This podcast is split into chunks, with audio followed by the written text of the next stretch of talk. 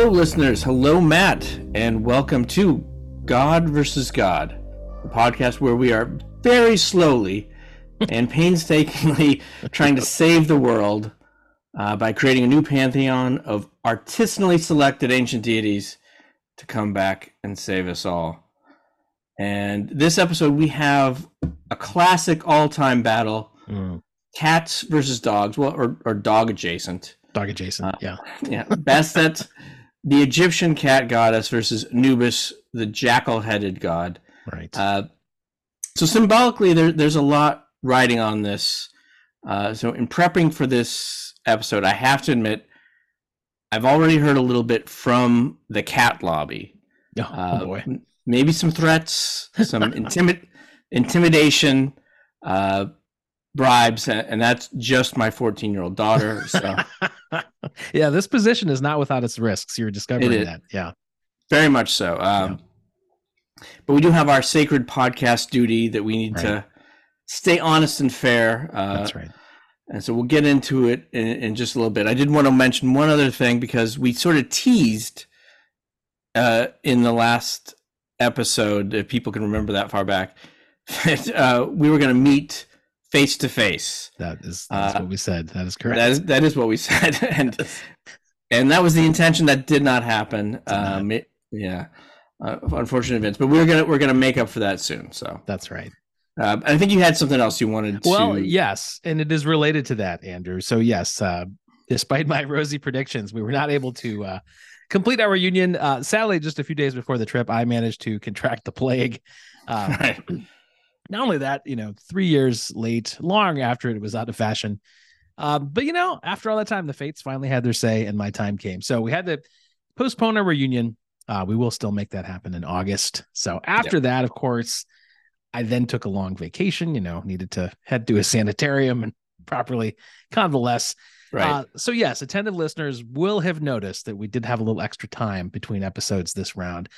Um, on the plus side, my assumption is that everyone has now taken advantage of that time and is fully caught up on every episode. So every reference to all 19 past episodes fully top of mind for everybody listening. Um, so yeah, with that, uh, that explanation, that out of the way, now that we are all we're all current, um, plague free, tanned, rested, ready let's uh let's kick it let's get going god versus god season two episode five bastet versus anubis and and it's been As a while al- but it's always good to, to say it may the best Yeah. god win and may the best God win. That's So, right. you are first my friend That's right. I'm starting us off. So, and I have uh, Bastet. Uh, she is, of course, the cat goddess, but she was was more than that. More than a cat goddess, she was a protector of women, protector of the home, goddess of fertility. She's one of those Eye of Ra goddesses that we've become familiar with. right Um, but she was, yes, most often depicted as a woman with a cat's head, Mm. or or on occasion as a full cat. And that is a spoiler, of course, for what I'm about to show Matt. show him a picture of Bastet uh, that he's going to describe for our listeners, kind of bring them up to speed. Uh, and this is a painting. I'm going to switch us over uh, now. So to describe this for the listener so it looks like we've got a as you mentioned uh, the head of a cat uh, the body of a female and a, and a rather well well fit lithe body it is um, below the the cat like head Uh, you've got a very nice Yes. uh, form-fitting kind of white sort of dress slash tunic. Um, again, that familiar posture, of course, sort of looking to the side. Uh, if I'm not mistaken, it looks like that dress is so low cut that uh, that one nipple appears to be even popping out. So it's yeah, there's a little poppage, little. yeah, free the nipple. I, I appreciate that. so wardrobe malfunction, yeah. Yeah, a little wardrobe malfunction. Yeah. It looks like she's got some kind of uh, ear decor, some kind of uh, almost a piece of knotted earring type thing up by her cat's ear. Um, expectedly holding the ankh in in would be, I guess, her her near hand. But then on the other hand, looks like she's holding, if I'm not mistaken, is that a, a cistern? That is a cistern, yes. Okay, so the sistrum, right? Yes, the the instrument we've talked about a few times this season, the sort of shaky, almost percussive thing that for some reason had some sort of big erotic charge to it in the in the ancient Egyptian ear. Right. Um, so yeah, sistrum's got a little head on Yeah. it. Um, that's kind of what I got. Yeah, that's it. That's it. Yeah, I like to call it the sex rattle. Sex rattle. Uh, yes, that's right. And she, she is holding a sex rattle. She's holding the ankh. Yes. Uh, it's got the uh, feline head, uh, kind of a, grayish looking cat. Yep. Uh, in this, and, and you know that's I think kind of when we show this, we'll share this on social media, but I think this kind of image is going to be uh, more or less uh, familiar to people. Of this, this is kind of this is what she's all about. So she cuts quite a profile. I'll give her that. That she does, you know, and and I think that seductive um, depiction of her, uh, despite the cat head, uh, is going to play into how she was thought of uh, by the ancient Egyptians and, and, some of the myths that we are we're going to hear about her. Excellent. So, uh, you know, name wise, originally in ancient Egyptian, her her name was probably Ubast or mm-hmm. Bast, uh, without the extra syllable at the end. Um, and that is probably related to the word for ointment jar, mm-hmm. uh, which not a lot of connection between cats and ointment jars, but uh, that that's that's where they the Egyptology comes from. And interestingly, originally, you know, it was spelled with an extra T on it. Hmm. However, apparently, that was not meant for that extra syllable that we give it today, that bastet. Uh, okay. Uh, the the T on it was uh, sort of a, a cue to ancient Egyptians who often dropped uh, the T in their pronunciation that they should should pronounce it. Uh, so, okay. uh, you know, me living here in Boston, I kind of picture it like uh, some sort of elementary school in Boston where they tack on a bunch of extra R's at the end of words, just so kids. Car. Yes, yes, so kids can finally emphasize that point. Yeah, pronounce that R. I wish uh, them luck, the teachers of Boston, with that one. No yes. chance. No, proud, proudly so. so I'm going to give you a couple. I like to give uh, some of the epithets uh, that these ancient Egyptian gods had. Sure. I kind of think it it helps us uh, understand what the ancient Egyptians thought thought of these deities. Um, so one of hers was she of the ointment jar, which again mm-hmm. that that kind of relates back to the the name, the beautiful one or okay. the golden one. All right. Uh, Lady of the East or goddess of the rising sun. Hmm. Uh, now that's probably an association with her father Atum Ra, um, but also could be based on my own experience. Who I, I have to say I do own a cat, and uh, oh. based on the habit of cats to wake you up at dawn uh, in order to be fed, even on the week, even on the weekends. So yeah. that that maybe, maybe, the Egyptians had that same experience. And, and, they don't respect the weekend calendar, I guess. No, they did not. The Bastet does not. Uh, okay. As the cats don't. So beautiful sistrum player is mm. another is another uh, epithet she had. She had a couple of epithets um, around her being a protective goddess, uh, which is something we're going to hear about. Mm-hmm. And uh, my favorite of that one was, was very specific. It's Bastet, who keeps knife wielding demons from entering. Okay. So you know, demons that had a club, Come fire, on. shooting fire. That, but uh, no, Do your keeping worst. the knives out. and just don't so, enter. Do what you want out there, but you're not yeah, coming in here. But, yeah. but you stay outside the house. So that's right. you gotta uh, have a niche. Right. So a couple epithets uh, that that reflect on her popularity. Uh, one was she with the perfect face.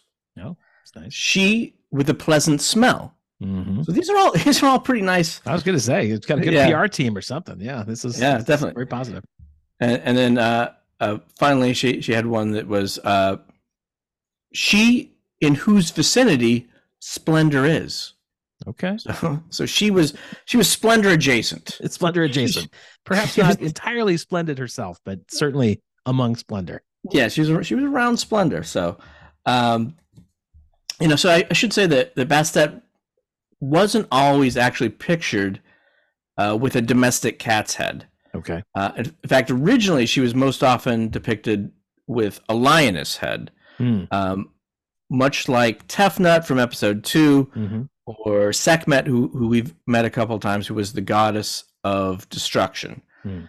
Uh, So the earliest representations that they've found of Bastet go back to 2800 BCE. Mhm. Uh, so pretty long time. And then from then until about 900 BCE, almost 2000 years, uh, she's got the lioness head. Mhm. And, and around 900 or so, uh, they, they start to, the cat starts to show up. Okay.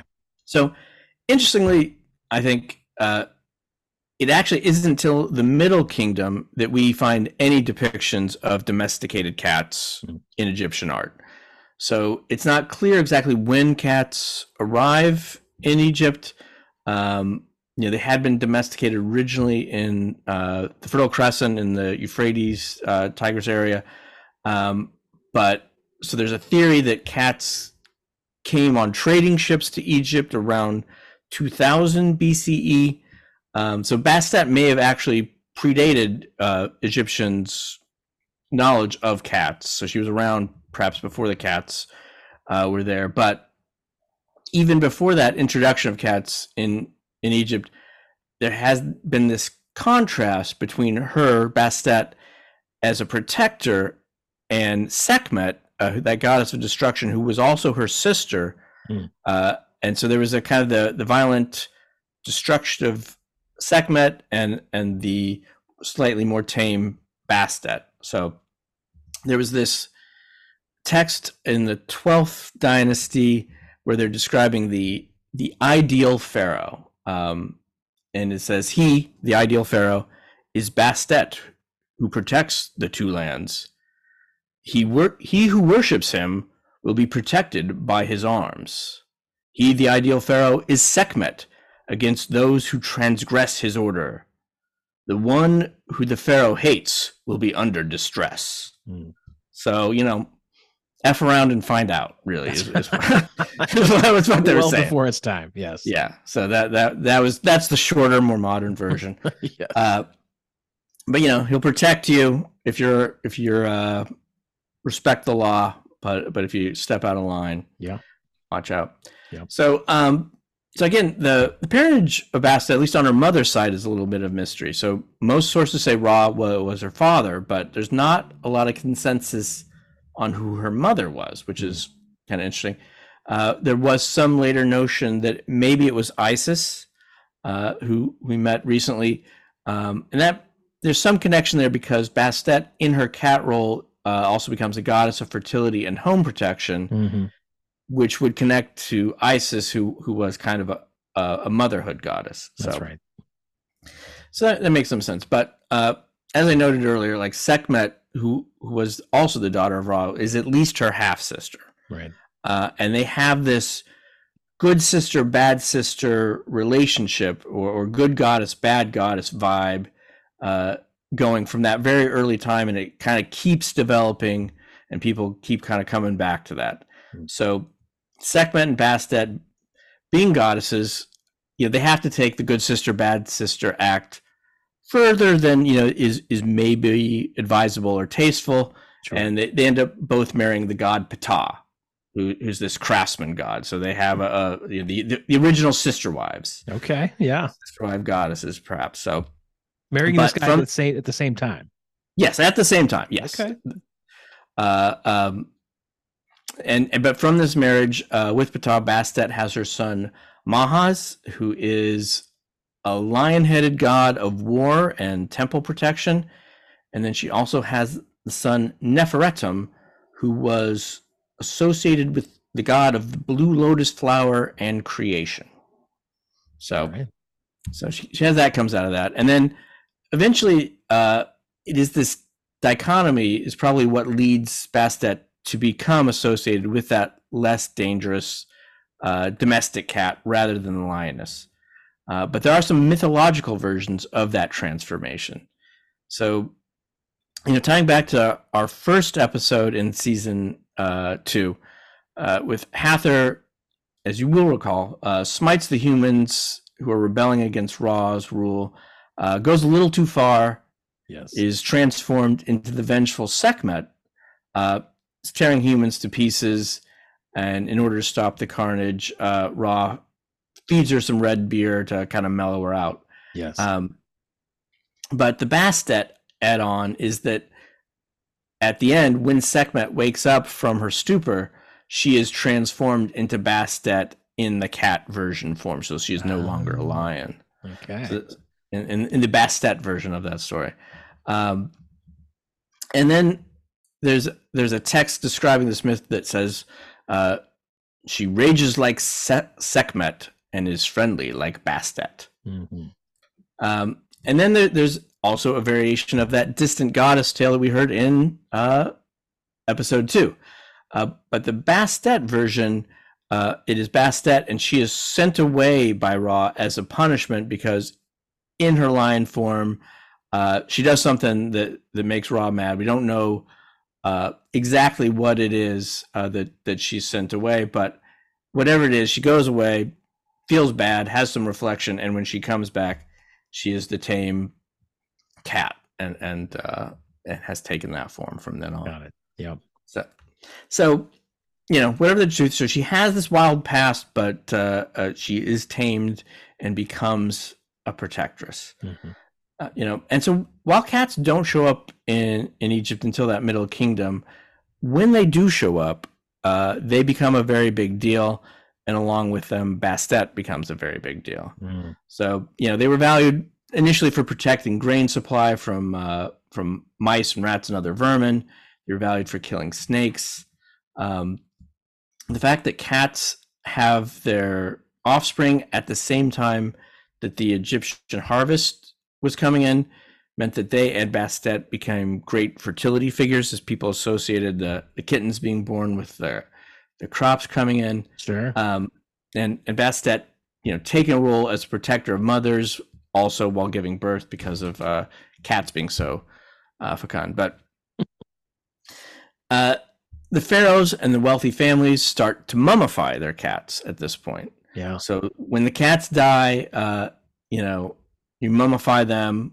I guess put it, put them to the side, and then when you die, you bury them with you in your tomb, so that you can both be reunited uh, in the afterlife. I like that you point out you put them to the side. Yeah, well, I- There's got to be they- some sort of storage involved before. right. Yeah, they, they, they didn't they didn't go take it so far that they immediately joined the cat. now, if you if you go first, I doubt the cat is going to extend you the same courtesy. this is true. I'll just put the human aside for a while. Yeah, then we'll take Right. care of business. Right. So so so cats start appearing on the tomb art of the pharaohs, uh, often depicted as sleeping under the queen's chair Hmm. or eating off of the pharaoh's plate sometimes. Hmm. So so you know they, they had free rein. Uh, and as time goes by, cats become more and more popular, and in fact, begin to be thought of as sacred animals. Hmm.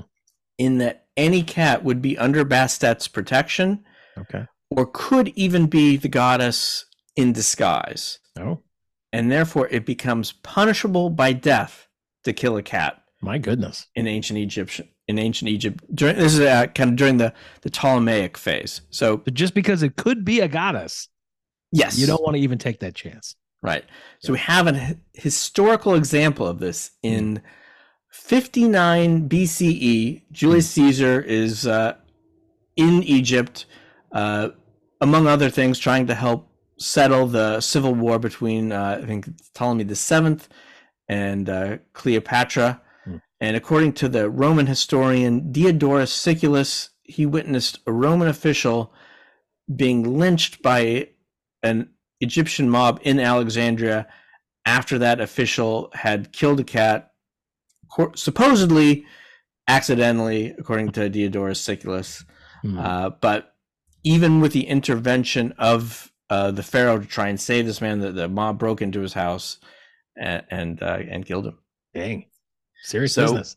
Yes, um, but at an earlier point, reportedly, this fastidiousness about cat killing may have cost the Egyptians dearly. So, according to the Greek historian Polyaenus, uh, he was told by a retired mercenary general that when the Persian king uh, Cambyses fought in the Battle of Pelusium, he had this uh, successful tactic that he had the front line of his soldiers carrying cats in front of them. Oh, that's smart. so that the Egyptian archers were afraid to fire their arrows for fear of hurting the cats, allowing the Egyptians to approach the Egyptian front line completely unscathed. That's brilliant. And I That can is- guarantee you that tactic would not work today. no, it, it would it would not. It, And may, I'm- it, may, it may it may cause the attack to come quicker. Yeah, and, and, and I'm not sure if uh, if the Persians held on to the their cat shields during the actual battle, like a cat in one hand and a spear in the other. I don't know how successful that part would have gone. oh, it sounds bad. Yeah, but uh, but that, that that is at least rumored to be the tactic. Now, the, the historians do modern historians doubt that a little bit, but certainly that was believed at the time, which I guess shows shows how uh, how important cats were taken in Egypt. So No doubt. now, this association with cats and protection, you know, doesn't mean that Bastet was a pussycat herself in, in the metaphorical sense. Uh, a couple of texts refer to the fire of Bastet or the heat of Bastet, Mm. uh, making it seem that she had some sort of firepower. Um, she's also attributed with seven arrows made of demons.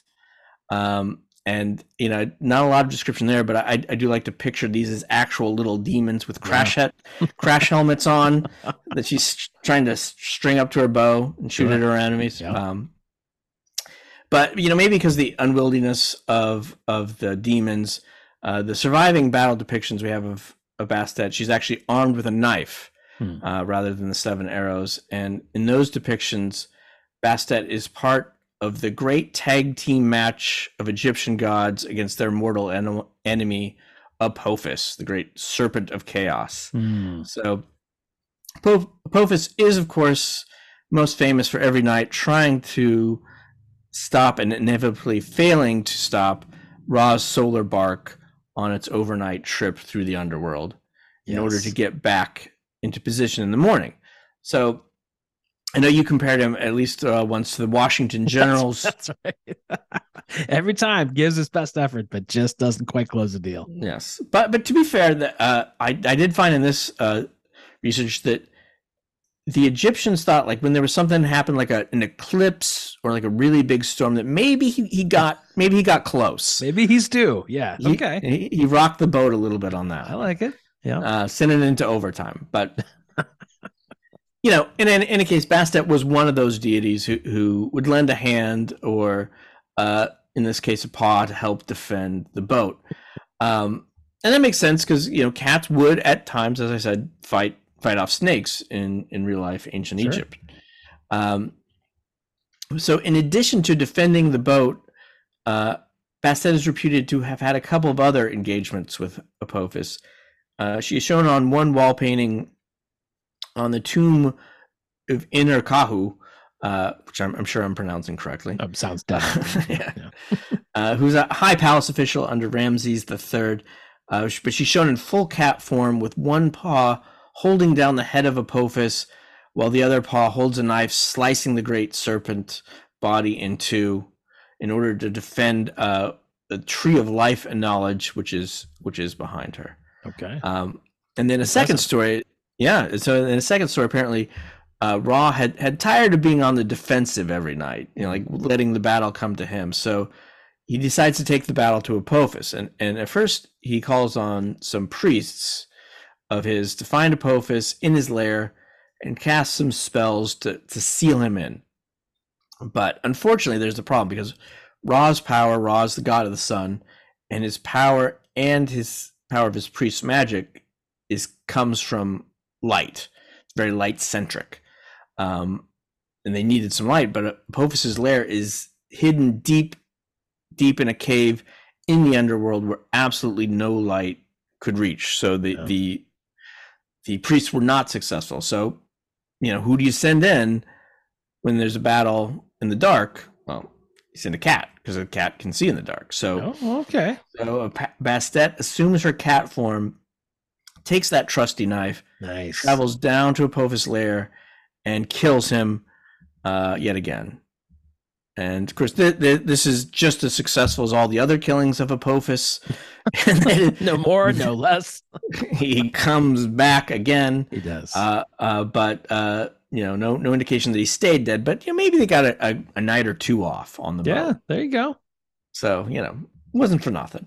And I would suspect that your home is now free of snakes all the time because of having a cat around. Yes, that's true. We have very few snakes uh, inside our home, Yeah. Uh, which surprised. you know, knock wood. Um, so you know, she had fire, she had arrows of demons, uh, she had that knife, uh, but there were other ways that she could do damage to a wrongdoer. Hmm. Now, so as you may recall, I left a little bit of a cliffhanger in the Thoth episode, uh, telling the first part of the Setne the First story or or maybe I should say I left things up in the air as there weren't uh, hanging at that point, because as you may recall, uh, Setne, Prince of Egypt and magician, was after the Book of Thoth, a, a powerful magic book written by the God of Wisdom himself, Yes. We all recall that. Yes. and we and we last saw him naked in the street That's right. uh, with his erect member in a clay pot. An unforgettable image. Yeah. So then we then we have uh, record scratch, which I which I assume you'll put in after Sure. that effect. Yeah. Uh, record scratch. Setne turns to the camera and says, "Yeah, that's me." You're probably wondering how I got it.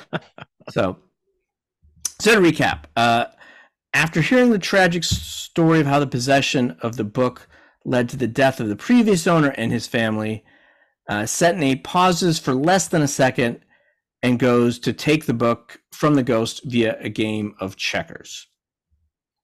Um, but the god is the book is too powerful for mortal hands, so the gods are, are going to have to retrieve it. Um, but he but he does have the book at least for a time. So a little later, Setne's in the temple of Ptah, and he sees the most beautiful woman he's ever seen in his life. And, and he sends his servant to find out who she is, and is told that she is the priestess of Bastet. Mhm. However, we're going to find out that this is Bastet in disguise. Mhm. Uh, but so Setne, uh, you know, ever the charmer, has his servant go up to her, say, you know, I'm the son of the Pharaoh, and I will pay you 10 pieces of gold to sleep with me.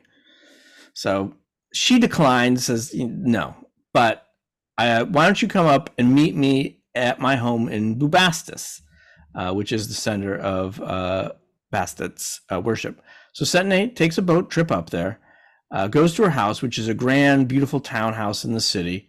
He's offered food and drink, uh, but he says, you know, hey, let's do what we came to do. But the priestess says, no. You will return to your house in which you live. I am of priestly rank. I am not a low person. If you desire to do what you wish to do with me, you must make me, you must make for me a deed of maintenance and of compensation in money for everything, all goods belonging to you. And he said to her, Send for the scribe. So he signs over all of his possessions Wow. right there on the spot. That And then- must have been really feeling it. He, he was feeling it. Uh, then then the, the priestess puts on a sexy dress, uh, but she says, Oh, by the way, I brought your children here. You also need to have them sign away their inheritance so they don't try and sue me. Oh. And, and Setne, completely filled with desire, says, Yeah, sure, I'll do that. and then he's like, Okay, now, but Bastet, as the priestess says, if you desire to do what you wish with me, you must have your children killed. do not do not leave them to contend with my children over your property. Setne said, Let the abomination that came into your head be done to them. oh. So he's like, Yeah, this is a bad idea. I get that, but okay. I'll really uh, making a strong case for father of the year here. Yeah, yeah. So, so she had his ki- his children killed before him, and then had them thrown down from the window to the dogs and cats. They ate their flesh, and he heard them as he drank with the priestess. So then Setne's like, okay, now it hasn't put him off the mood. he's he's he's still keen. Um, so they go into a back room and they lie down on a couch, and then Setne finally goes, you know, just to touch her, and, and the priestess Bast you know, Bastet lets out a huge scream, and then Setne awoke in the street, naked, in the position that I had described earlier with the clay pot. Uh, yes, yeah, with the clay pot. Yeah, uh, as, as his only cover. Okay, and so that explains at least what the clay pot was functioning for. It was a, it was a gesture of modesty, perhaps. Uh, okay. yeah, uh, and and just then, so, you know, so he's waking up. He's in the middle of the street. He, his children have been killed. He's given away all his money, and just then he sees a fancy litter uh, uh, come up. Um, and who is it but his father, the pharaoh? Oh, and he tells him, "You know what? Actually, the kids are safe. They're back in Memphis, but I think we should take this as a warning from the gods and return the book to the tomb." So so that was just, you know, to be fair, that was just a dream or hallucination uh, that Bastet visited on him. But she did secure the the magic book of Thoth, taught the prince a valuable lesson, and did so without actually feeding any children to the dogs. Oh, I'm really happy that the children in real life did survive. That's a that would have been a, for especially tragic end. yes. So uh, and that's what I have on Bastet, cat-headed goddess of fertility, protection, and a candidate for the golden ale. Very good. Well, that's uh the, m- more dimensions to that cat uh, figure than I was expecting, and and by gum, you also resolved that cliffhanger that's been hanging out yes. there for many weeks now. So I'm sure our listenership will be very grateful for that. Yeah, um, uh, they didn't resort to Google along the way. Let's just go against the spirit of the thing. Yeah. Very good. Well, thank you for that. We have uh, yeah. uh, we have a, a, strong contender in at least a few categories I can already picture. Yeah. Um, but before we start to get to conclusions, hey, we still got to make time for Anubis. Uh, so we do. Let us get to that after this break. All right.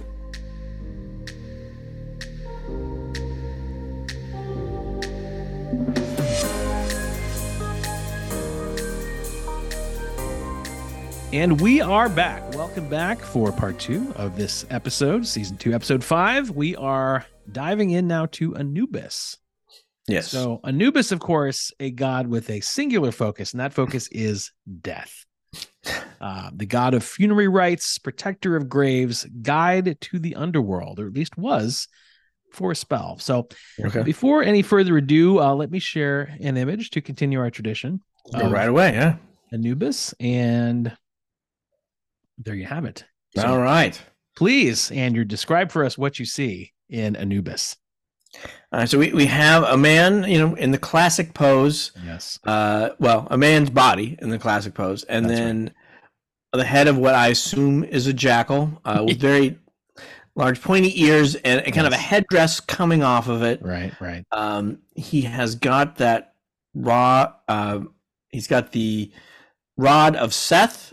Um, he's got the Ankh, the symbol of life, in his other hand. That's right. Stepping forward, and and, and he, I believe, he's got a, a tail. Very good. On, on his, and he's got that kind of classic man skirt. Yes. Uh, ready for action. Very well done. You you've gotten all the high points, uh, indeed. So you've got the the most prominent feature, of course, the head of uh, at least a canine, uh, but certainly you know a jackal is the proper description. Uh, the ears are upright. You know, of course, you said holding the ankh the symbol of life. That is, we've yep. seen in past episodes, very popular as an accessory at that time. Yes, yes. Uh, really was the style.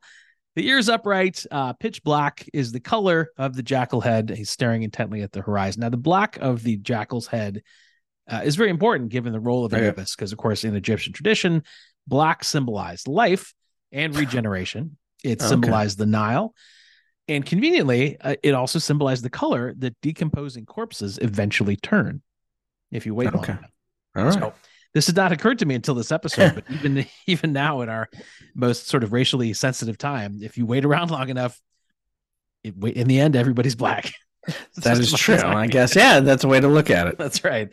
Uh, so yes, not just a canine, uh, as mentioned, but more specifically a jackal, and of course that is a sort of a medium-sized canid if you like, native to Africa and Eurasia, uh, more closely related, I guess, to the wolf than the typical sort of dog style canines we know and love, but a bit of both. Okay. Uh, and like many of the animal headed gods we've discussed this season, including the front half of this one, a different version. Sometimes Anubis takes on what you saw the sort of jackal head, but the man's body. Other times he will occasionally go, if you will, full jackal, um, snout to tail, the Yep. full deal. Um, and often will be seen placed on top of a tomb to guard that tomb. So you see the full head to toe jackal atop the tomb. Um, and that makes a lot of sense. I can't speak for you, Andrew, but if I were ever tempted myself to vandalize a tomb, uh, and I saw, or maybe just do a little grave robbing, you know, dabble a little bit in that. Um, if I saw a jackal on top of that tomb, I think I would, it would, it would discourage me from doing so. I would be, I would be taken Yeah. aback. I would not want to mess with that. Um, there's a good reason. Jackals are, they're kind of badass. So they are opportunistic omnivores. They're predators of, of small and medium sized animals. They got these long legs, these curved teeth uh, that will help them, you know, do that hunting. Between their bouts of hunting, they're also scavengers that will pretty much eat whatever they come across. They're not terribly picky uh, about what they find. Right. Um, but those big feet are great for running, so they can move really fast, 10 miles per hour for extended periods of time. Um, so a lot of good skills in terms of getting out there, being scary, being on the hunt. Um, also, and this surprised me, they typically form, do jackals, uh, monogamous pairs. So Okay. despite all these wild personality traits, when it comes to the ways of love, jackals are a little bit old fashioned that way. All right. Nice. Romantic. Yeah, just maybe a maybe a little unsolicited tip to our listeners. Next time you're looking for a new term of endearment for your beloved, just try saying, "Oh, you, you jackal, you." See how that goes. Hmm. So have to listen to this whole episode first. that's, that's right. Sure don't, do just that. don't come to conclusions just yet. Yeah. Uh, so, as you mentioned in the first half, similarly uh, as with many Egyptian gods, the role of Anubis shifted a bit over over the many years of that ancient time. Pretty common among these figures. So back to the first dynasty, the really old days, he was the original grave protector, but he also was a bit of a funeral professional. So he did uh, his own embalming.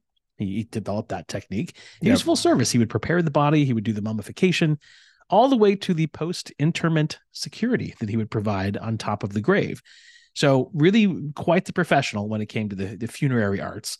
Um, and he had a good run as Lord of the Underworld. Now, I know what you're thinking. If you're like many listeners right now, you're thinking, Matt, hang on. Have you not Oh, yeah? spoken in the past of at great length about Osiris being the Lord of the Underworld? Yes. Well, you'd be half right.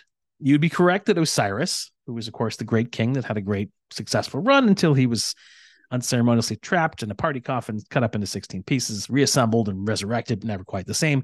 That Osiris did eventually replace Anubis in the role of Lord of the Underworld. That did Wow. happen. We'll talk about the circumstances. You would be incorrect to say that I spoke at great length about it because I remind listeners we militantly keep these episodes to a tight 90 minutes. So Right. could have gone on far longer. But yes, ultimately, um, he did take over the role of Lord of the Underworld. Anubis had it to beginning at the beginning. Um, now, why did he give up that that role? Well, probably out of respect. You know, he empathized with the great king. That, of course, he went through all that, the chopping. He went through the removal of the king's phallus and cast to the the hungry fishes of the Nile. But to his credit, Anubis kind of stayed in in the family business. He stuck around the underworld with Osiris as his new boss. And then he took on a new role where he would not be the lord of the underworld, but he would usher souls into the afterlife, take you by the hand, guide you uh, into the afterlife, which brings us back. It qualifies him as um, one of my favorite terms that we've discovered on this program. He was a psychopomp. yes. So that was Right. his his job for most of his run after the old days.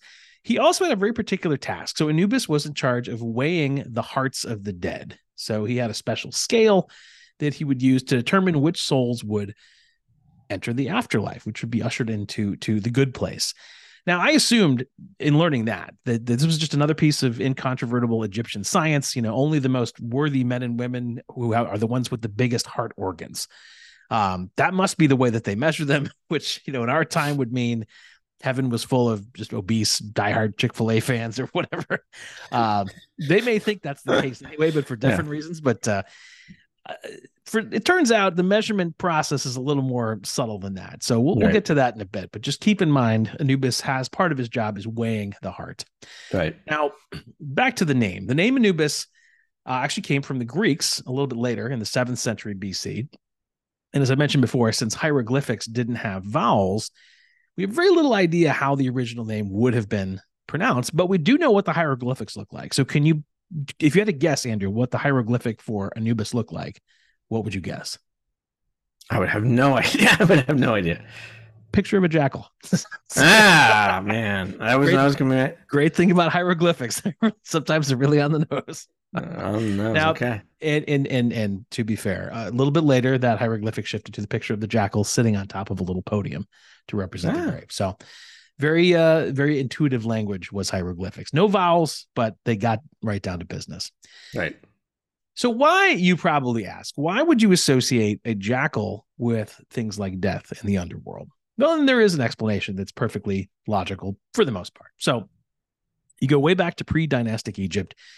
The corpses back then were buried in very shallow graves. Now, I don't know if they had just not worked out the design of the shovel yet, if they were really busy, just didn't have time to dig that long. Who knows? But the graves are very shallow. At the same time, you'll also recall jackals are scavengers, always looking for their Right. next meal. So, given this combination, given the tendency to be scavengers and the shallow graves, jackals were known widely to just dig up human bodies and have themselves a little feast. Oh, it was very easy okay. to get to them. So, Yeah. at the time, to the jackal, a cemetery is like a like an old country buffet. You know, lots of tasty options to choose from, easy access. Your food in various states of decay, but it's all right there in front of you. Right. Um, so you can kind of see why jackals were associated with cemeteries and not in the best way. But when the time came for, for the powers that be to choose a protector of the cemetery, um, these sort of ancient ones decided to go with a jackal headed god to do that, applying the principle of fighting like with like, so- Uh-huh. which sounds like a thing, but I kind of, the more I thought about it, I know about like fighting fire with fire. That, like, that Right. makes sense. But like the strategy of fighting jackals with a jackal, um, just never occurred to me, but that apparently was the, the principle in play. That- that's the start of it. Yeah. Yeah, that that's it. So it goes all the way back to the jackal. So that's where you get that combination.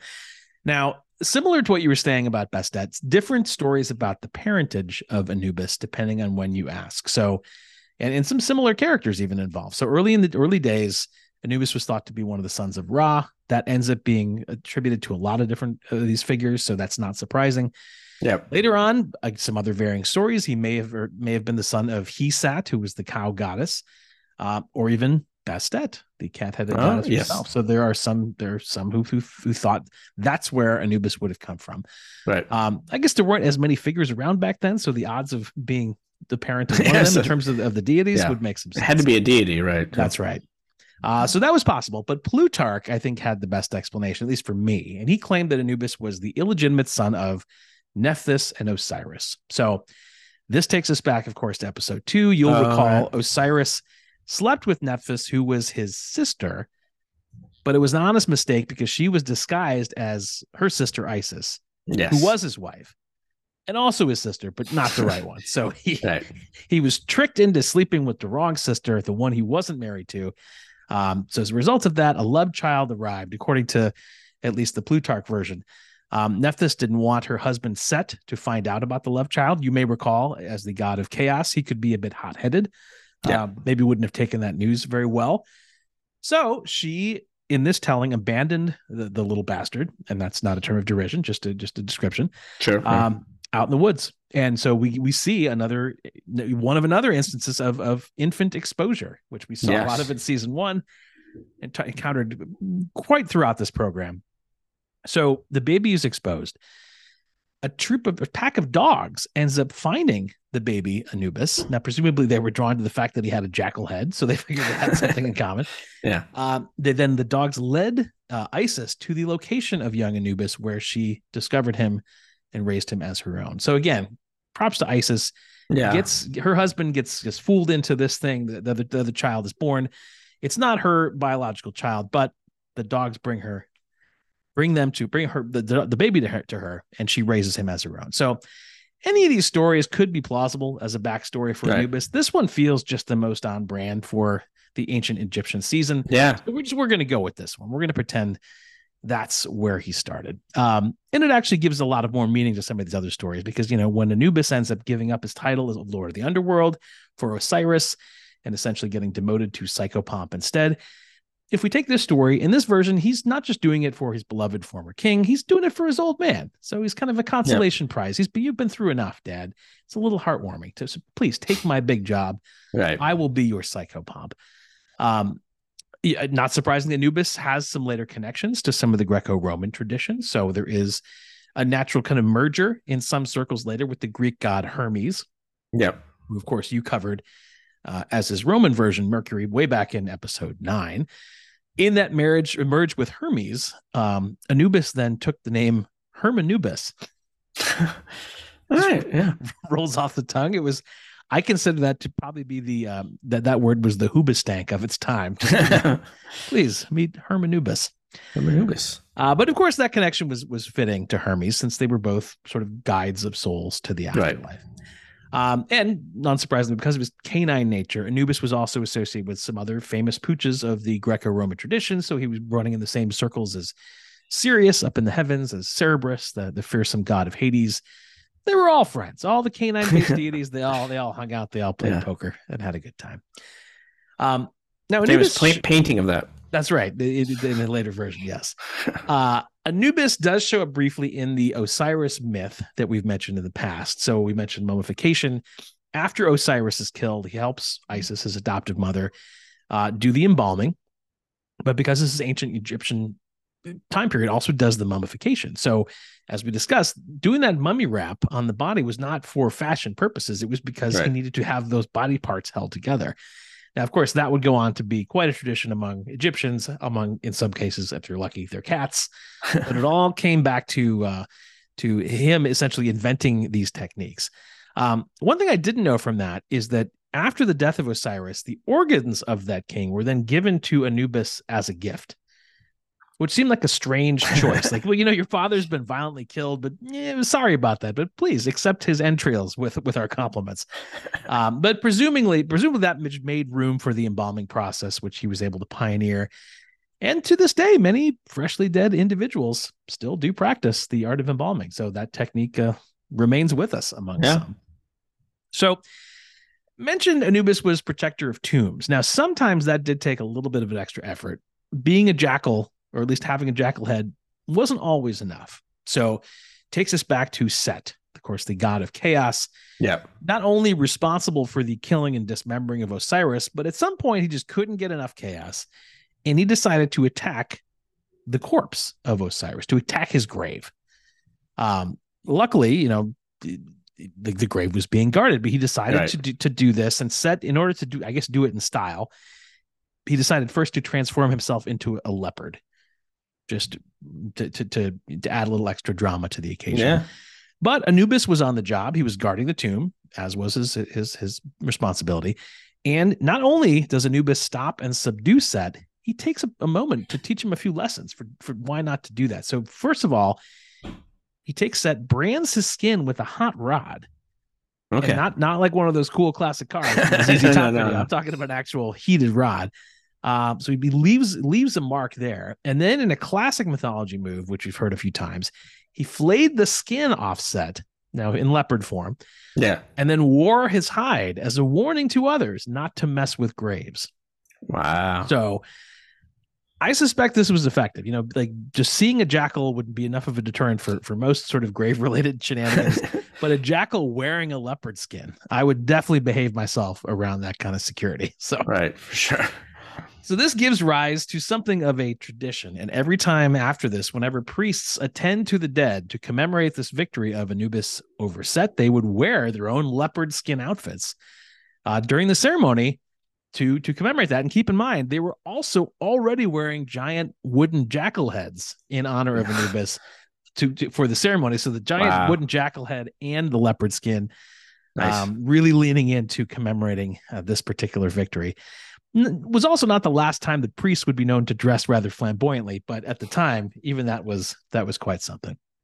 yeah. Uh, but there's a bit of science to the story as well. So get this: the fact that Anubis branded Set with that hot rod, the legend is that is the explanation for how a leopard first got its spots. Which, of course, Science. Yeah. remains settled science to this day. So not, not only a commemorative victory, not only a fashion statement, but pure Right. biology science. Now, I mentioned earlier the weighing of the heart to to kind of to, Yep. to determine the fate of the soul into Right. the afterlife, which of course the Egyptians knew as as duat. Now, in fact, it is not the biggest heart wins or some example of that. So you're not, you know, trying to beat the system with cholesterol. Uh, according to the Book of the Dead, which I mean, to me would be the definitive source of truth on the matter. It's right there in the title. Yeah. Um, Yeah. Anubis would perform on a soul a specific measurement. He would weigh the heart of a deceased person against Maat, which is the Egyptian idea for truth, which we've talked about before, and Yep. was represented by an ostrich feather. So if your soul is heavier than a feather, that's not good. Then it gets devoured by Amit, who recall has the back end of a hippopotamus, the front end of a lion, and the head of a crocodile. Devoured, game over. But if your soul is lighter than a feather, it then ascends into heaven.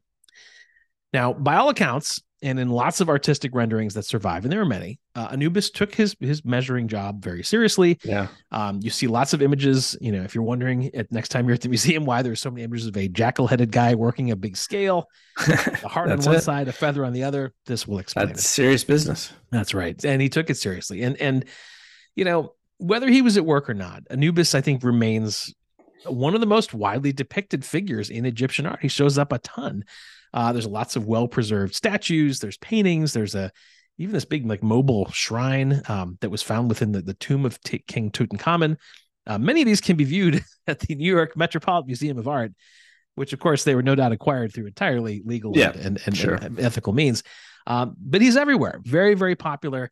Uh, and very heavily worshipped was Anubis, and I think for for a good reason because he he gave people hope. I mean, everybody similar to uh, your upfront chapter, protection is key, and and everybody likes the idea of their body after death not being messed with, of having a security system to not be on the other end of, of grave shenanigans. So Yep. uh, everybody wanted to be on Anubis's good side to make sure he would protect them when the time came. So to that effect, there were lots of prayers for Anubis that were written on gravestones. Um, we're going to learn, uh, I think, in our categories that Yeah. his character in later stories was often used as that of a villain. Okay. Becomes this sort of scary demonic figure with armies and, and all sorts of vengeance. But in the context of ancient Egypt, where we're, we're dealing with, he was certainly seen as as a good guy. He was very much liked, worshipped, uh, and respected for all of his good work. So that's where we leave Anubis, the Okay. jackal-headed god who's took his job very seriously, looking over the dead, weighing souls against feathers, pioneering embalming, and on at least one occasion celebrated his great victory over an invading invading agent of chaos by wearing a fabulous leopard skin coat. Excellent. Wow. So multifaceted story as well, but that is Anubis. Uh, so takes us to as you as you said up front, this classic uh, cat versus dog Right. showdown, and we'll have to uh, we'll have to do our own weighing of their various pros and cons, which we will do Right uh, after right this. on the other end of this. So stay tuned. See you in a minute. All right.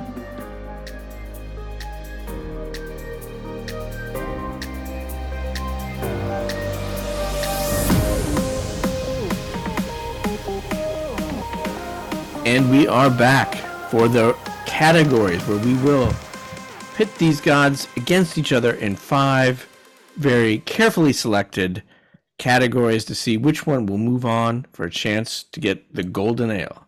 So, first one we have is called Immortal Combat. And that is very simply who would win in a physical confrontation one on one. And I'll kind of give uh, the pros and cons that I, I found for Bastet 1st And so I think Bastet actually stacks up pretty well here.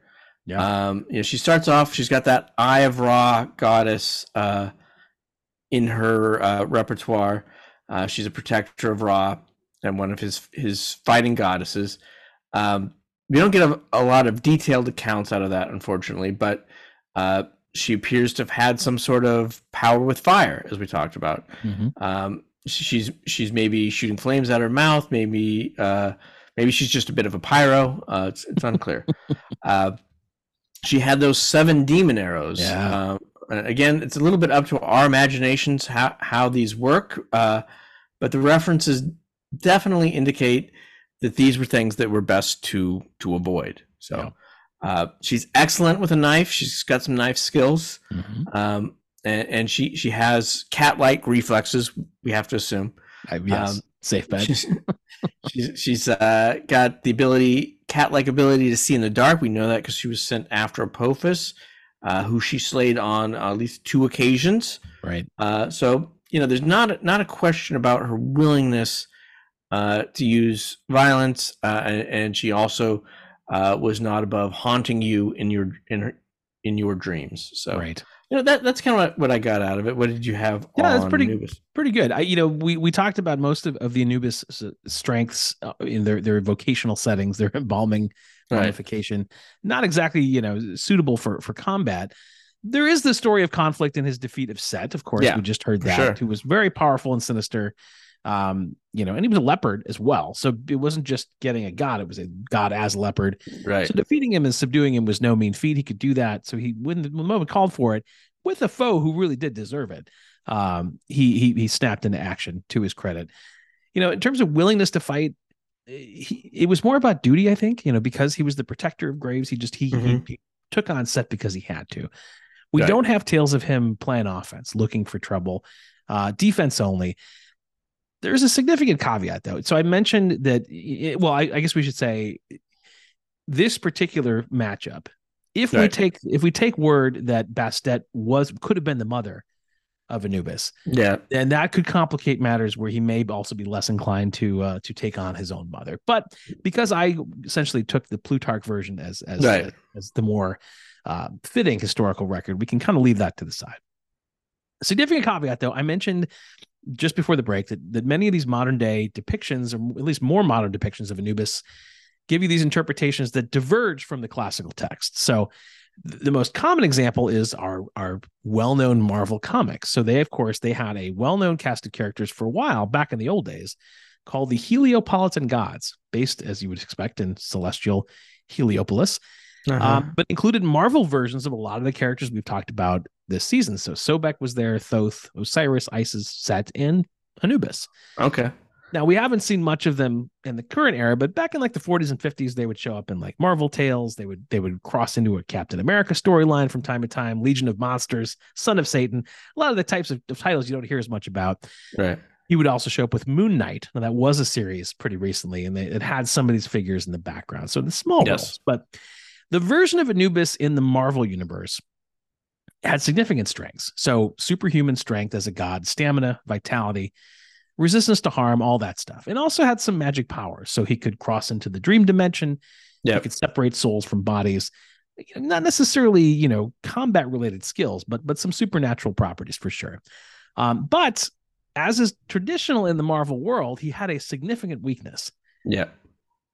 Anubis is unable to harm anyone who possesses an Ankh, oh no. symbol of life. Now, Andrew, do you recall over the course of our previous episodes who carries an Ankh around? All the gods. Pretty much everybody. Yeah. So, Yeah. so if we take Marvel at its word, this is a major blow to his, No. his chances in Immortal Combat. In the very, in this very episode, an Ankh was being held by uh, by Bastet as well. So Right. All that said, that's that's a big if if we take Marvel at their word. Marvel also plays pretty fast and loose with the original text as the years go on. Yeah. There was a time, for instance, where he calls in a favor to Moon Knight to to to aid his fellow canines when get this.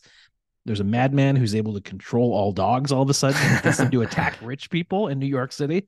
Oh. Now, call me a traditionalist. I think that's quite a departure from the original Egyptian text. I don't recall said New no, so- no. We can take the Ankh thing with a grain of salt. Uh, Right. So, all that said, I think when the duty called for it, Anubis was able to have that one victory. But apart from that, I don't think he's terribly well equipped for Immortal Combat. Certainly compared to Bastet, who's got a much stronger track record and skill set. So, all due respect, I think Bastet gets my my vote in this round. Yeah, it's, it's interesting. So her her best claim to fame is you know having beaten Apophis a couple of times, Sure. and and his claim to fame is is being Set in leopard form. So then you know by the transitive property, uh, would a giant serpent beat uh, a leopard? I don't know. Mhm. Um, A giant le- giant serpent who loses a lot. he, is, he, he does lose a lot. He loses loses to a lot of gods. Uh, So that that's an interesting question. So, Hmm. um, but she she does have the she certainly has more weapons that are articulated uh Yeah. in in her uh arsenal so uh leaving aside the apophis versus set transitive property Yes. uh discussion i don't know if that helps us actually get any closer I'll, i'm gonna go with uh bastet as well so, Yeah. Uh, you know, I, I Anub- Anubis reminds me a little bit of Hephaestus or Vulcan back in the first season, where he's really his his calling is to be a craftsman. You know, he's yep he's about the work. And yeah, when when things get down to it, he's still a god. He can still make some things happen, but he's all about the craft. Right, right. So, all right, so good. So that that takes us to one for Bastet and takes us on to our second round, uh, which is let's see if I had these in the right order this time. Uh, curriculum deity, Yes. uh, which is uh, who would you rather be? Who would you rather worship? Which god has that it factor? And I believe uh, you're going to go first, Matt. Yes. So who would I rather be? Well, when it comes to Anubis, if you can get past having the head of a jackal, which is which is a big a big if, there's a decent case to be made. Okay, so yes, sure, he's got a very complicated origin story, a rather thorny family tree to say the least. Yep. But you know, he got to help his mom patch up his dad when he was cut into 16 pieces. He added finishing touches of inventing embalming and, and, and embalming and mummy wrap. So it's a bit of an inventor, a bit of a scientist, uh, which would be nice. He also had the authority of being the lord of the underworld, at least for a while. And then he took that demotion as psychopomp to make room for his old man who had truly suffered enough. So good to his parents, uh, which is which is a, a strong mark of, of character that I can I can identify with. That said, I'm not sure I'd want to spend a lot of time hanging out in the underworld or graveyards. Not really my cup of tea. Um, you know, he seems like a bit of a loner because he's working a lot of those sort of solo night shifts. Um, Right. I think there are stories of having him having kind of a female counterpart that would have been a partner, but most of most of his accounts are really he's doing the work, he's working the scale, he's Yeah. doing watch. Now it's important work, and he did it well. Um, pros and cons. So a bit of a mixed bag there in terms of of whether you'd want to be him. Uh, worshiping, pretty good story. So he was heavily worshipped, as I mentioned before. Had this cult center in Cynopolis in Upper Egypt. Um, Yep. memorials built everywhere. He was universally revealed in every part of, of Egypt, which, you know, as a worshiper is good just for pure convenience sakes. Yeah. Um, and everybody worried about their own shallow graves potentially being sullied. So the, the love was universal. Uh, so I think that sounds pretty good. I'd like to have a community of, of worshipers. You know, we don't have stories here about big festivals or any sort of Dionysian escapades or or, or, or cult uh, events, but essentially that sort of steady hand, that steady sense of protection um, would have to make you feel pretty good, would give you hope. So on worshiping, I give him some pretty high marks. Right. It's, it's surprising that nobody thought just to you know give an extra copper to the grave digger. To, can you go an extra foot? You know, maybe by the end they might have figured that out. And by that Yeah. point, the, the the jackal based security system was so well entrenched that uh yeah. They but I think with that, eventually yeah. they got there. That's right. Yep. I, so, uh, so for for Bastet, uh, uh, on being her, you know, we don't know too much about her private life. Um, she's married to the god Ptah, but she she shares shares her husband with her sister at the same time. So, uh, it's a complicated relationship uh, with her husband and a complicated relationship with her with her sister, and and so complicated that there, you know, was some question about whether her son's uh, Maahes, that lion-headed god of war, or and Nefertum, the the blue kid, the blue orchid uh, affiliated god uh, of good smells, uh, whether they were hers or Sekhmet's kids. Ah. Uh, so so twist from modern times where, where there's a paternity test may, may be needed, but this is a uh, you know a maternity test was not available to them, so nobody nobody quite knew. Uh, so uh, of course, you know, much like the rest of the Egyptian pantheon, uh, Bastet spent some time on the Sunbark. Uh, Sure. You know, she she had she had to put in her hours there. That's right. Uh, had those special mesh- special missions to battle Apophis. Mm-hmm. Um, you know, but when she wasn't uh, hanging with the gang on the Sunbark, uh, you know, Egyptians believed that she spent a good part of her time just, just being a cat. Oh. Like, taking her time off, she she just you know Nap in the sun. nap yeah, yeah nap in the sun. You know, uh, uh, of course, as a cat, she would have night vision, Sure. Um, but interestingly, I I found that cats don't actually have that good a vision overall.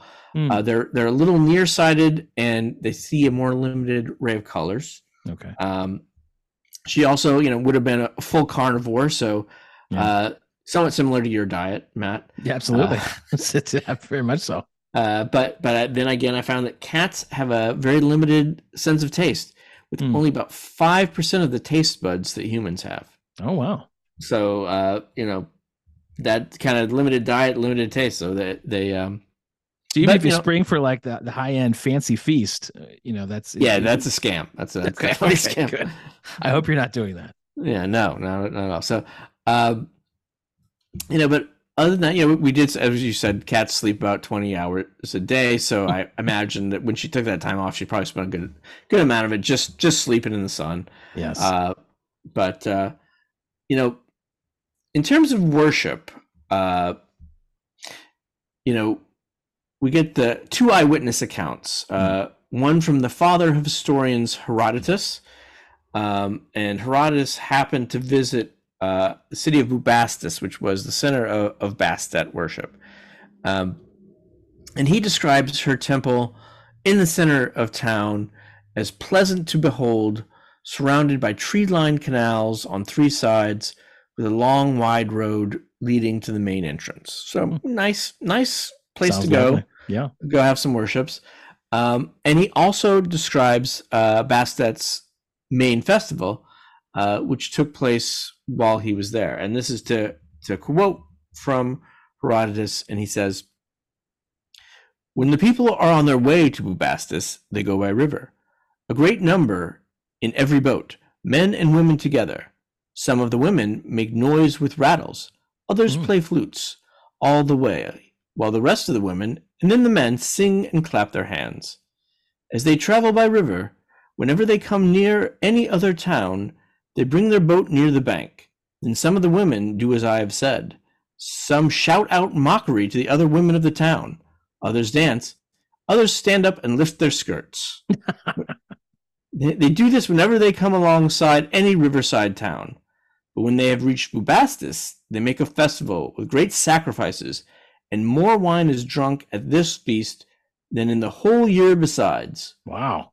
It is customary for men and women, but not children, to assemble there uh, to the great number of 700,000, as the people say. So, huge festival. Yeah. Uh, uh, they have this sort of caravan of, of, of rowdy people leading up to, you know, leading up to the festival. Um, and, and then uh, when you get up there, uh, you could also make a, a sacrifice of a cat at her temple uh, because in the temple, uh, thousands of cat mummies were were also found. So, so a oh, lot, lot so of you different. can't kill one on the outside. No, no. In the temple, you can you can sacrifice one. If fish if the if the priest gives it like this is not Okay. Bastet blessing. this cat has been cleared, uh, and then you can send send the message to Bastet that that cat can go live with you, uh, and and uh, and please protect our home or, or Very so- or nice. something like that. Very so, nice. So yeah, so it's so it's interesting. They both have you know kind of we don't have a lot to go out. I Yeah. think for for their private lives, but you know, kind of reading uh, between the lines. Um, I you know uh, hanging out with the dead. I get it's kind of hanging out with the dead versus hanging out on the solar bark. You know. Yeah. Well, I mean, one's a boat. I I, th- I think you've convinced me a little bit. There's you know on the on the being side and the worshiping side, boat travel is involved. There's at least there's copious wine on the Bastet Yeah. side. There's skirt lifting. Uh, You don't see any of that stuff in, in the graveyard or in the the scale room in the afterworld. Right. Uh, I think I think you you've convinced me. I think Bastet gets uh, gets my my vote on this round as well. Yeah, I think I think I'm going to give it to her. Uh, Yeah. You know, I, I- think uh, she's got some interesting stories. Got some some variation in, in the being. Um, I don't know that cat head versus uh, jackal heads really moved me anyway. But I well, she looked pretty good in that dress at the beginning there. So you know, I I think she uh, wears it well. She does wear it well. absolutely yeah. Yeah. All I feel even bad, you know, casting these votes because I myself want to make sure my own, you know, corpse is not is not sullied by those who would proffer shenanigans. But uh, you know, you got it's part our responsibility. We got to vote the way we see it. Yeah, that's true. Consequences be darned. Yep. It's sacred duty. Uh, so, uh, and then we go on to our third category, which is good God. And that is simply is, is who's got the better character, which one of these deities? And and I'll go first with yeah. uh, Bastet. And, and she does pretty well here, I think. Uh, you know, she was definitely seen as a protector of the home, women and children. Um, you know, as that softer counterpart to her mm-hmm. s- sister Sekhmet. Right. Um, that said, there, there, you know, there were some hints of some darker, more more dangerous side. She had those demon arrows, um, you know, and there were some uh, spells in in the Book of the Dead that, that talk about avoiding Bastet and, and avoiding the plague that that she had sent. So mm. it doesn't really go into it uh, any more than that uh, about um, you know what the plague is or how often, but but at least somebody felt compelled to write in into the Book of the Dead uh, that that they had avoided uh, her her plagues, and and another uh, one said that uh, he has not touched Bastet, and, it made in a way that was uh, implied that there was some sort of uh, danger there in, mm. in, in getting too near her. Okay. Um, but that said, she she manages to get the the book uh, back from Setne uh, mm-hmm. Without any actual violence, just you know some lots of graphic imagined violence. But yes, uh, but but she she you know uses that sort of imagination, yeah. and hints puts puts it in his mind that this is what can happen, more of a warning mm. than actually carrying through on it. So, uh, you know, so so some some some good and bad there. Yep. Yeah, I think uh, Anubis makes a pretty strong case in terms of character. I mean, we talked a second ago about him honoring his parents with some of those nice gestures. Um, you know, certainly had the courage in terms of character to conquer Set in that confrontation. Yep. Now, in terms of stylistic points, you know, branding with the hot rod, the flaying, the wearing of the leopard skin, that may have been a little demonstrative for my taste, a little, little showboaty. um, but you know, I'm sure it's a big moment yeah. for him. So yeah, yeah, embraced it uh, you know, the character of protecting the safety of dead bodies, I think something we can all get behind. uh, and you know, lest we we we forget the importance of of such things. If you did not get embalmed or mummified in ancient Egypt, if you were, for instance, too poor for that, their technique was to just stick your body in the sun for two months and you until you became like a human raisin. Uh, and then they just did away with you from that. So in that sense, Anubis was providing a valuable service. Right. At least those who could swing it, he was able to uh, to help people avoid that fate of just being baking Being left out the there for two months. Yeah. Yeah. So I I feel pretty good about the character side of it. Uh, I think I think he will get the edge on this one. He's not as sexy or flashy uh, of a figure that you'd want to be, but I think character wise, pretty solid. I think he has that that sense of duty that he was yeah. willing to kind of be layered uh, by his father yes. in the org chart. And, That's right. He, he, took it willingly, and still he didn't let it affect his work by any accounts. You yes. know, he didn't just kind of phone it in on, on the weighing of the heart. It's like, oh, who cares? and you, yeah, after all that, all those years of weighing feathers and scales, you know, feathers and, and hearts, you might get a little bored of that, but he he stuck to it. Yeah, you treat each one as important as far as far as we know. That's so right. yeah, I'm I'm going to go with you on this one uh, again, and and I think uh, that pulls us two two to one. Yes, uh, with uh, Bastet in the lead, and us coming on to our fourth round, which is iconography, and that's simply you know who has uh, more influence, who has the better legacy. Um, so I'm gonna let you start off with uh, Anubis. Yeah. So, uh, as I mentioned earlier, Anubis was often portrayed in later times as part of that legacy as a sinister figure, which is understandable to a degree. You've got a, a jackal head that's pretty scary. You know, people are bound to make some hay of that. Uh, so you have a lot of works that kind of cast him as having these evil powers, leading dangerous armies um, bit of a nefarious reputation in a lot of those works. As I mentioned earlier, not a fair thing. In his time, he was definitely considered one of the good guys. He was weighing your soul. He was giving you the afterlife by the hand. He was protecting your corpse from invaders. So, so you have to balance. Even though there's a lot of characters out there that are bad guys, I think he's still, you know, the the, the truth is still that he's he was a good guy. Uh, but in terms of the name showing up, so Anubis shows up in an impressive range of, of, of, animal species, for instance. So Anubis is the name of a beetle. of a genus of- Okay. of, the Anubis beetle. Uh, there is an Anubis baboon, who is a primate uh, from the old monkey family. Which I mean, think about it. If you start as a jackal and your name's attached to a baboon, that's kind of a promotion, right? Yeah, yeah, moving in the right direction. not bad. Um, and to round it out, he is also Anubis is carried on the name of a fossil that was discovered pretty recently in 2021, uh, Phiomicetus anubis, which is a type of sort of monstrous whale that lived 42 million years ago. So, in terms of legacy, if your name can carry a beetle, a baboon, and a long extinct like well, monster whale, Yeah, good range, pretty good legacy right there in the animal kingdom alone right. uh, in literature, Anubis was the name of a, a popular fantasy novel from 2002, popular to an extent. Um, the author was named Ibrahim Koni, a Lebanese author. And the rundown of the book is it involves uh, mythologies, incest, patricide, animal metamorphosis, and human sacrifice. So, as a Oh, book, yeah. it's either like a great, you know, summer beach read, or it's just one that essentially resembles any episode of this podcast. yeah, exactly. That sounds It's right up our alley. it's our sweet spot. Uh, the author is a bit of an odd duck, this Ibrahim Koni uh, from Lebanon. And in an interview with the author recently, he it contains this quote to kind of explain some of his work. And I'm quoting here. He says, "We must slay our father in order to search for our father. We must slay our father in order to find our father." So the guy's clearly, you know, really life of the party kind of guy. Certainly makes me feel like a better son by comparison. Um, so since we're we're recording this just a few days in advance of Father's Day, keep in mind if you need a subscription for a Father's Day card, just go with that. Um, you know, we find the Anubis name on many of the usual spots. He's an asteroid. He's uh, he's the name of a a disc in frisbee golf. Naturally, uh, it's the name of a space colony in the novel 3001, which is a sequel to 2001. Uh, various video games as some of these darker figures. Anubis is the name of a progressive rock band from Australia. Um, I listened to a little bit, very serious, very long songs. Not the kind of whimsical breeziness I would expect from our Australian friends. Um, much more dour.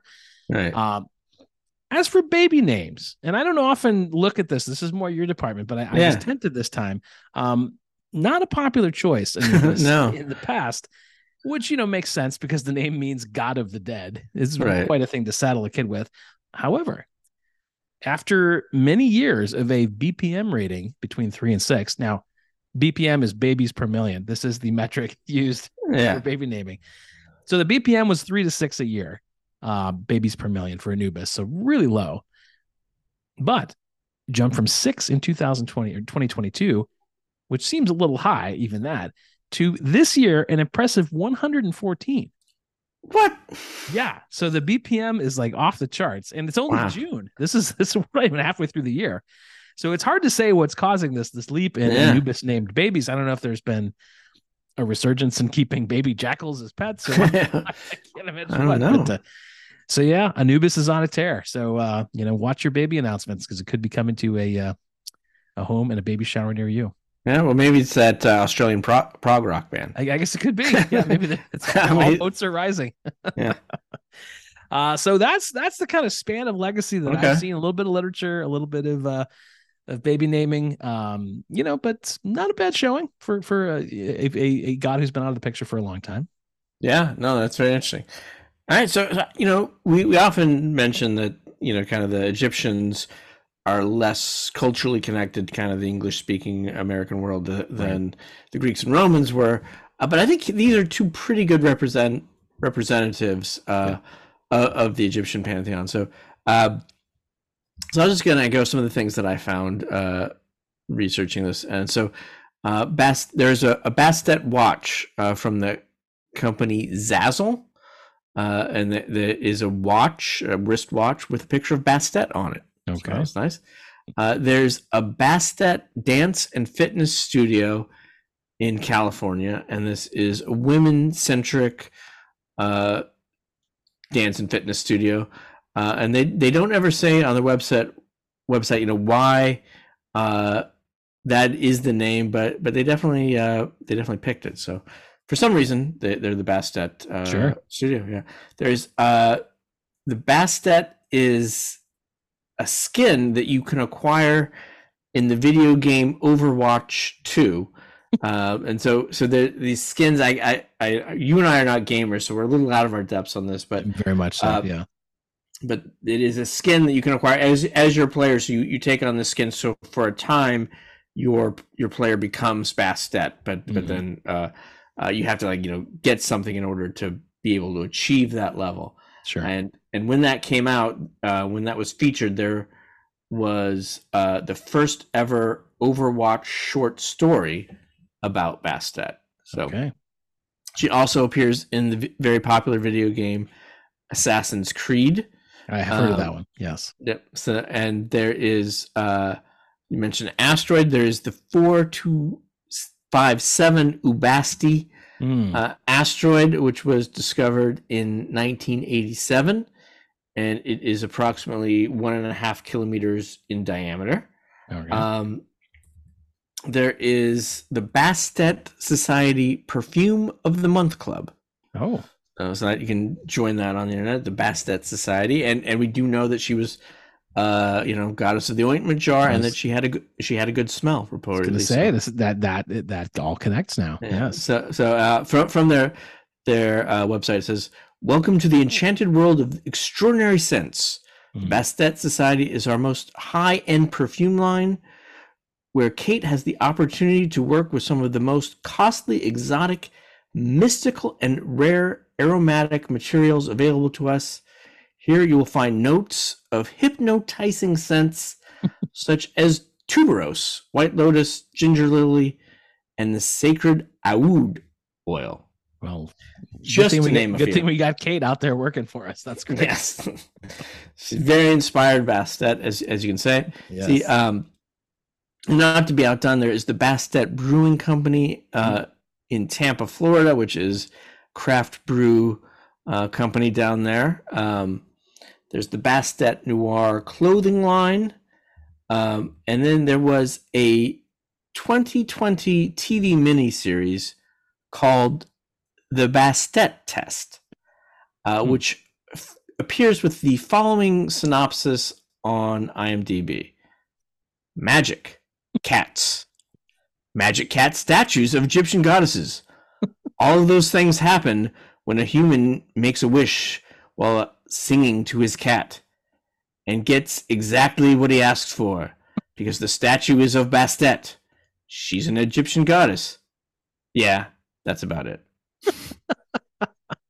Well, I didn't do a whole lot other than watch TV in 2020, and I don't remember that one at all. so- no. No, no. So we may we may have to go back and find that. Uh, Yes. Magic cats, magic cat statues. So It writes itself. It's it's it's all right there.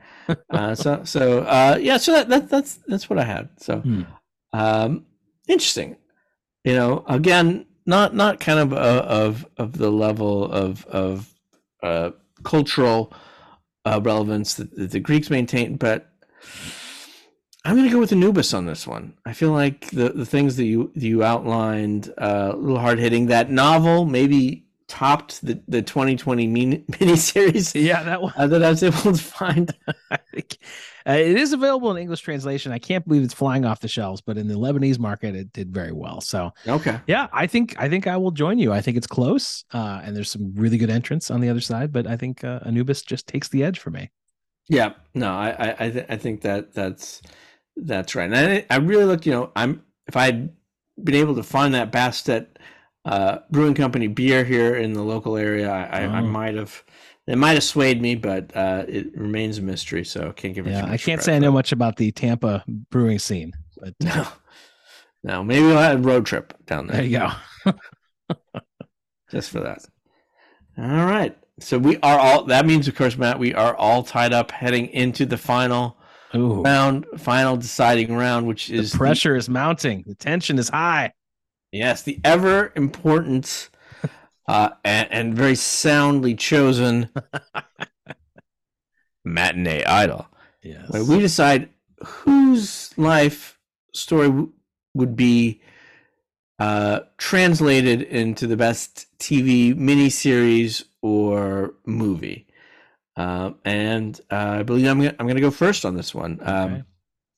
So you know, I, kind of lots of different ways. Uh, I felt like I could have could have gone with this. Uh, you know, it could have been a cat lady who haunts men's dreams. Uh, obviously, just going with, with Catwoman take was, was tempting, uh, but actually, that that relationship, uh, the good sister bad sister relationship with her sister Sekhmet, kind of called me back. Oh, sure. So I have in mind this character of uh, uh, Catherine Bastet, who's a homicide detective. So we open on a grisly murder scene where a couple of drug dealers and their girlfriends have been torn to pieces. There's blood splatter is everywhere. The forensic team is on site. Uh, find a couple stray fingers not attached to uh, any of the corpses, but they do have a couple of bite marks in them. So, mm. grisly scene. Bat- Detective Bastet, we learn, is, is dedicated. Uh, she's there to serve and protect. Uh, she's also happens to be married to a hipster pot- pottery artist and has a couple kids. Um, but in the course of the show, uh, more grisly and apparently vigilante inspired murders turn up, often with you know collateral casualties all around, mm. just in, in a bit of a wild scene. So, uh, and these we find out are actually often connected to cases that Detective Bastet was herself investigating. Oh, so interesting. And then at the same time, she begins to suspect that that hipster pottery husband is cheating on her. Okay. Especially when she finds some hotel charges on her credit card and some risque undergarments back of her closet. So, in addition to her police investigation, she starts tailing her husband, hoping to find out who this mystery woman is. Yeah. However, eventually the investigations cross paths when Detective Bastet realizes that the mystery woman that her husband is sleeping with may also be the vigilante killer. Oh my! And is and is using her case files to find her victims. All of which culminates in a climactic scene where she uh, confronts the vigilante woman who looks startlingly like her. A fight ensues uh, where eventually uh, Bastet gets the gun uh, from from the woman and shoots her, only to realize that she herself is also the vigilante killer. What? that is twist upon twist. That is twist upon twist. So that aspect of her is just another side of her. Wow. So a little little fight club in there. I was gonna say a little Tyler Durden. What what what uh, what what becomes of the uh, the pottery would be uh, cheating husband? Does he get away scot free? It was his wife the whole time. so he wasn't cheating on her. He wasn't was cheating. Her. Yeah. She didn't know. She that's she that that's the other twist. He, that's pretty good. I that's that's fascinating. I think that that's very very marketable. You could sell that tomorrow. Yes. All right. Out, outstanding. Well, it's a tough act to follow, but uh, let me right, see what I can do. So I think you use the word interpreted in teeing up the category. Yes, there's, there's sometimes a bit of uh, poetic license, yeah. creative license that goes into some of these these these framings. Uh, you know, and and when I thought about it, it, as honorable as Anubis is, and as much as we can admire a character who you know does embalming, guards cemeteries, may not be as much of a gripping uh, film or, or limited series. And and you right. know, frankly, I think modern day audiences could also have a hard time identifying with a hero that has, you know, like the, the head of a jackal. um, so, for the purposes of, of this matinee idol installment, I drew inspiration from that Marvel comic version of Anubis. Okay. That I mentioned briefly, who dealt with a madman who was causing dogs to attack rich people in New York City. Uh, so it's uh, you know it's in the Marvel comic book record, so it's it's uh, it's in the canon.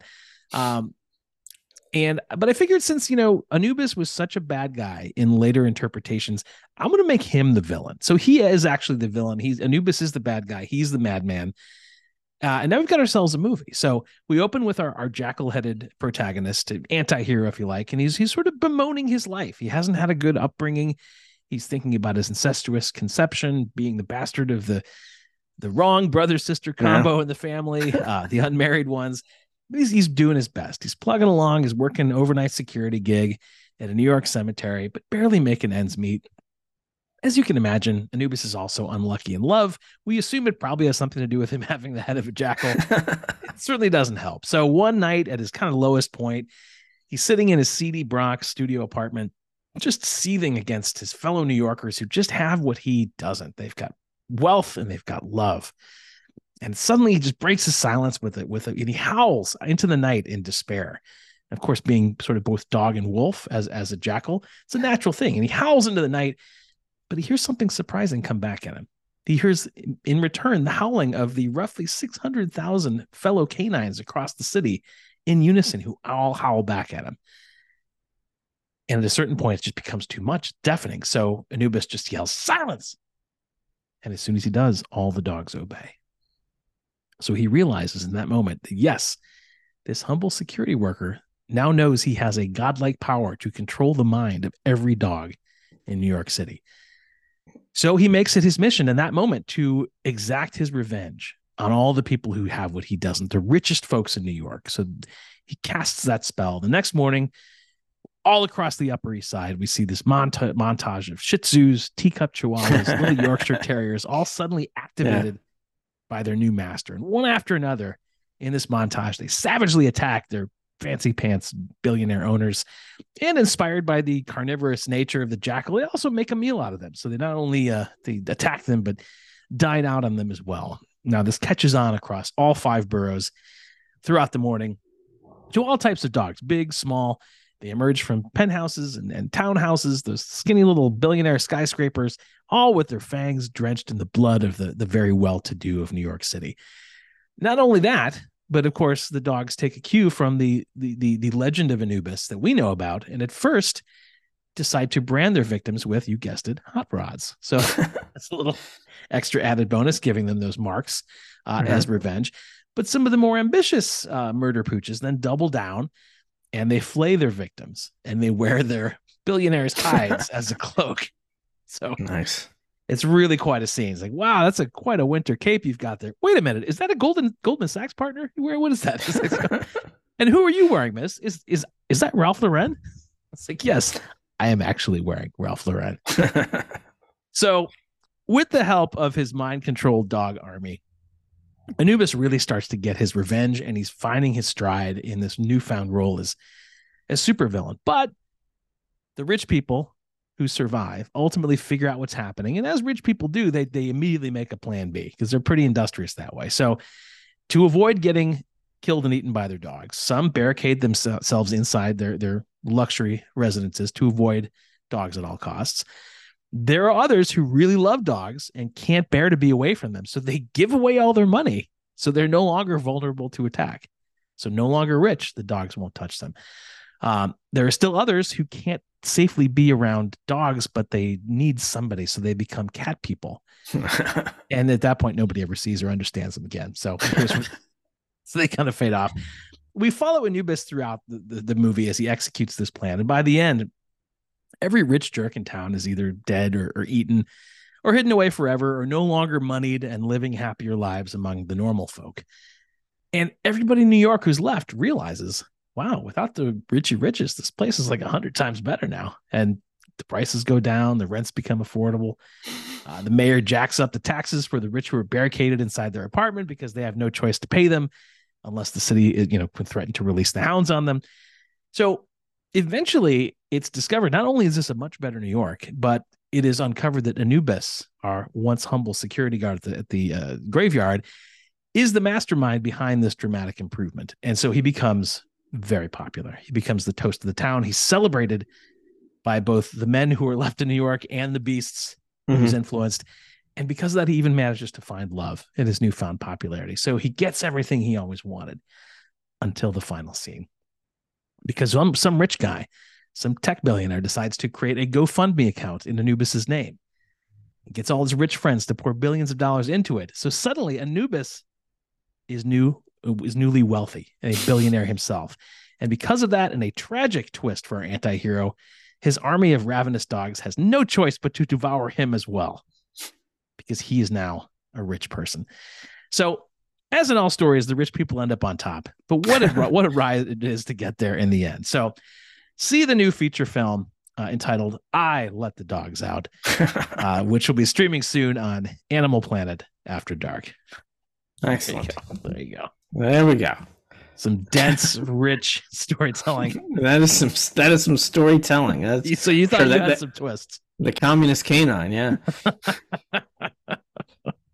Subtitle.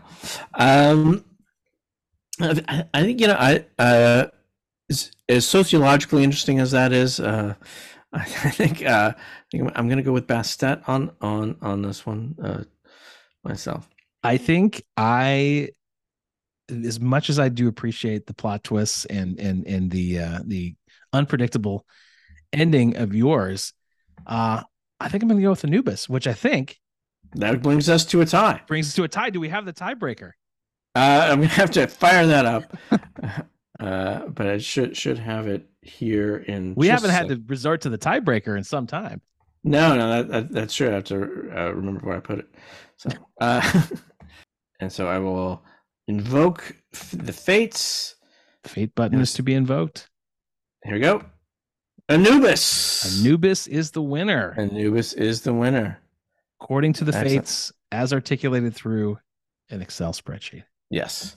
So there we have it. Our, our first tie of of the season. Yes. closest battle yet, obviously, uh, but came out with Anubis, the dutiful hound protecting bodies, is going to move on with that chance for the golden ale.